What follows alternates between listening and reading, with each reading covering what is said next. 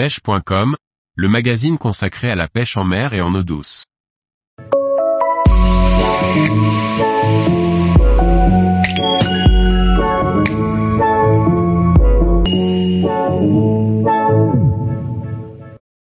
Comment bien choisir son flotte tube pour débuter cette pêche?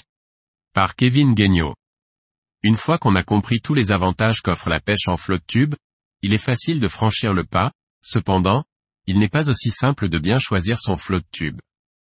Il existe principalement deux matériaux et systèmes de fabrication des flottes tubes, les modèles PVC ou les modèles à chambre à air.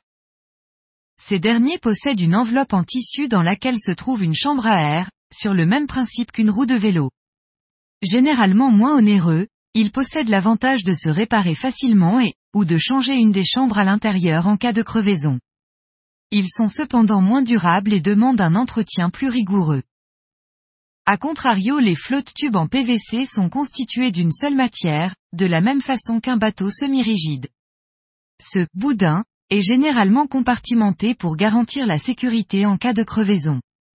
Le matériau PVC acceptant une pression plus importante, il devient très rigide une fois gonflé, garantissant une meilleure résistance, mais surtout acceptant un poids embarqué bien plus important et offrant une meilleure stabilité. Les modèles PVC ont donc des avantages certains en comparaison aux modèles à chambre, bien que le prix puisse être un frein pour les utilisateurs en quête de leur nouvelle embarcation. Une fois la matière des boudins choisie, il est intéressant de bien regarder les éléments vendus avec le flotte. En effet, tous les petits accessoires indispensables peuvent représenter un coût non négligeable. De manière générale, tous les flottes tubes sont vendus avec leur sac de transport et de rangement. Cependant, parmi les accessoires pratiques qui ne sont pas forcément compris, on retrouve les sangles de transport, qui permettent de mettre le flotte tube sur le dos pour se rendre jusqu'à la zone de mise à l'eau. Le tablier, avec toise de mesure ou non, qui vient se mettre par-dessus les jambes du pêcheur. Des bacans, ou pochettes de rangement, généralement intégrées dans le tissu des flottes à chambre à air, les bacans additionnels possèdent l'avantage de pouvoir rester remplis puisqu'il est possible de les retirer du flotte tube, chose impossible lorsqu'ils sont intégrés. Un porte-canne parfois intégré sur un des deux côtés. Pour ce qui est du siège, il est toujours fourni, mais selon les modèles, il peut être de qualité différente, gonflable ou non, avec un dossier gonflable également.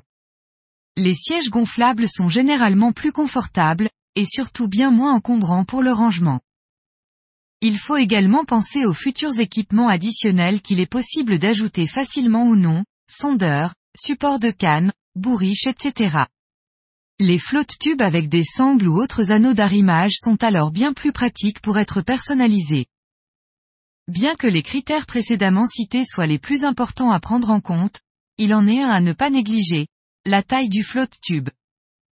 En effet, plusieurs tailles sont proposées sur le marché, la plus courante se situe aux alentours d'1,50 m de long pour 1,10 m ou 1,20 m de large. Dans la majorité des cas cette taille est amplement suffisante et permet de passer partout. Cependant, certains fabricants proposent des modèles allant jusqu'à 1,80 m de long, plus larges et avec des boudins au diamètre bien supérieur. Ces modèles sont destinés soit aux pêcheurs ayant une corpulence assez forte ou une grande taille, et qui nécessitent ainsi d'une plus grande stabilité, soit aux pêcheurs qui désirent faire de longues sessions et ont besoin d'embarquer beaucoup de matériel. En effet, ces modèles de flotte tube XL sont plus spacieux et offrent davantage d'espace de rangement. Tous les jours, retrouvez l'actualité sur le site pêche.com. Et n'oubliez pas de laisser 5 étoiles sur votre plateforme de podcast.